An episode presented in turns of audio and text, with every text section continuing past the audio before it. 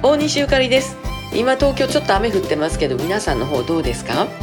えー、ゴールデンウィーク定期やったらいいですよね、えー、今日は朝からま日差しがあったんで洗濯物出してたんですけれどももう昼ぐらいからかなあかんな思ってね洗濯物入れて部屋干しをしたり乾燥機かけたりしてたんですけれども結局この雨濡れたらどないやねんっていうことをちょっと調べましたら皆さんようご存知かと思いますが今の雨っていうのは塵とか埃とか混じってて決して綺麗なお水ではないんやそうですね、えー、なのでその雨にさらしたものを長いことほっといたらほっとくほど雑菌が繁殖しますからあの生乾きの匂いにつながっていくっていうわけですよね。なので湿度は下がっていてドライ機能とかうまいこと使って風が当たってるところで部屋干しっていうのが雨の日の洗濯のポイントみたいですけれども何しか雨降ったらね外に干してもあんまり用ないみたいですよね。湿気気をつけましょう。大西ゆかりでした。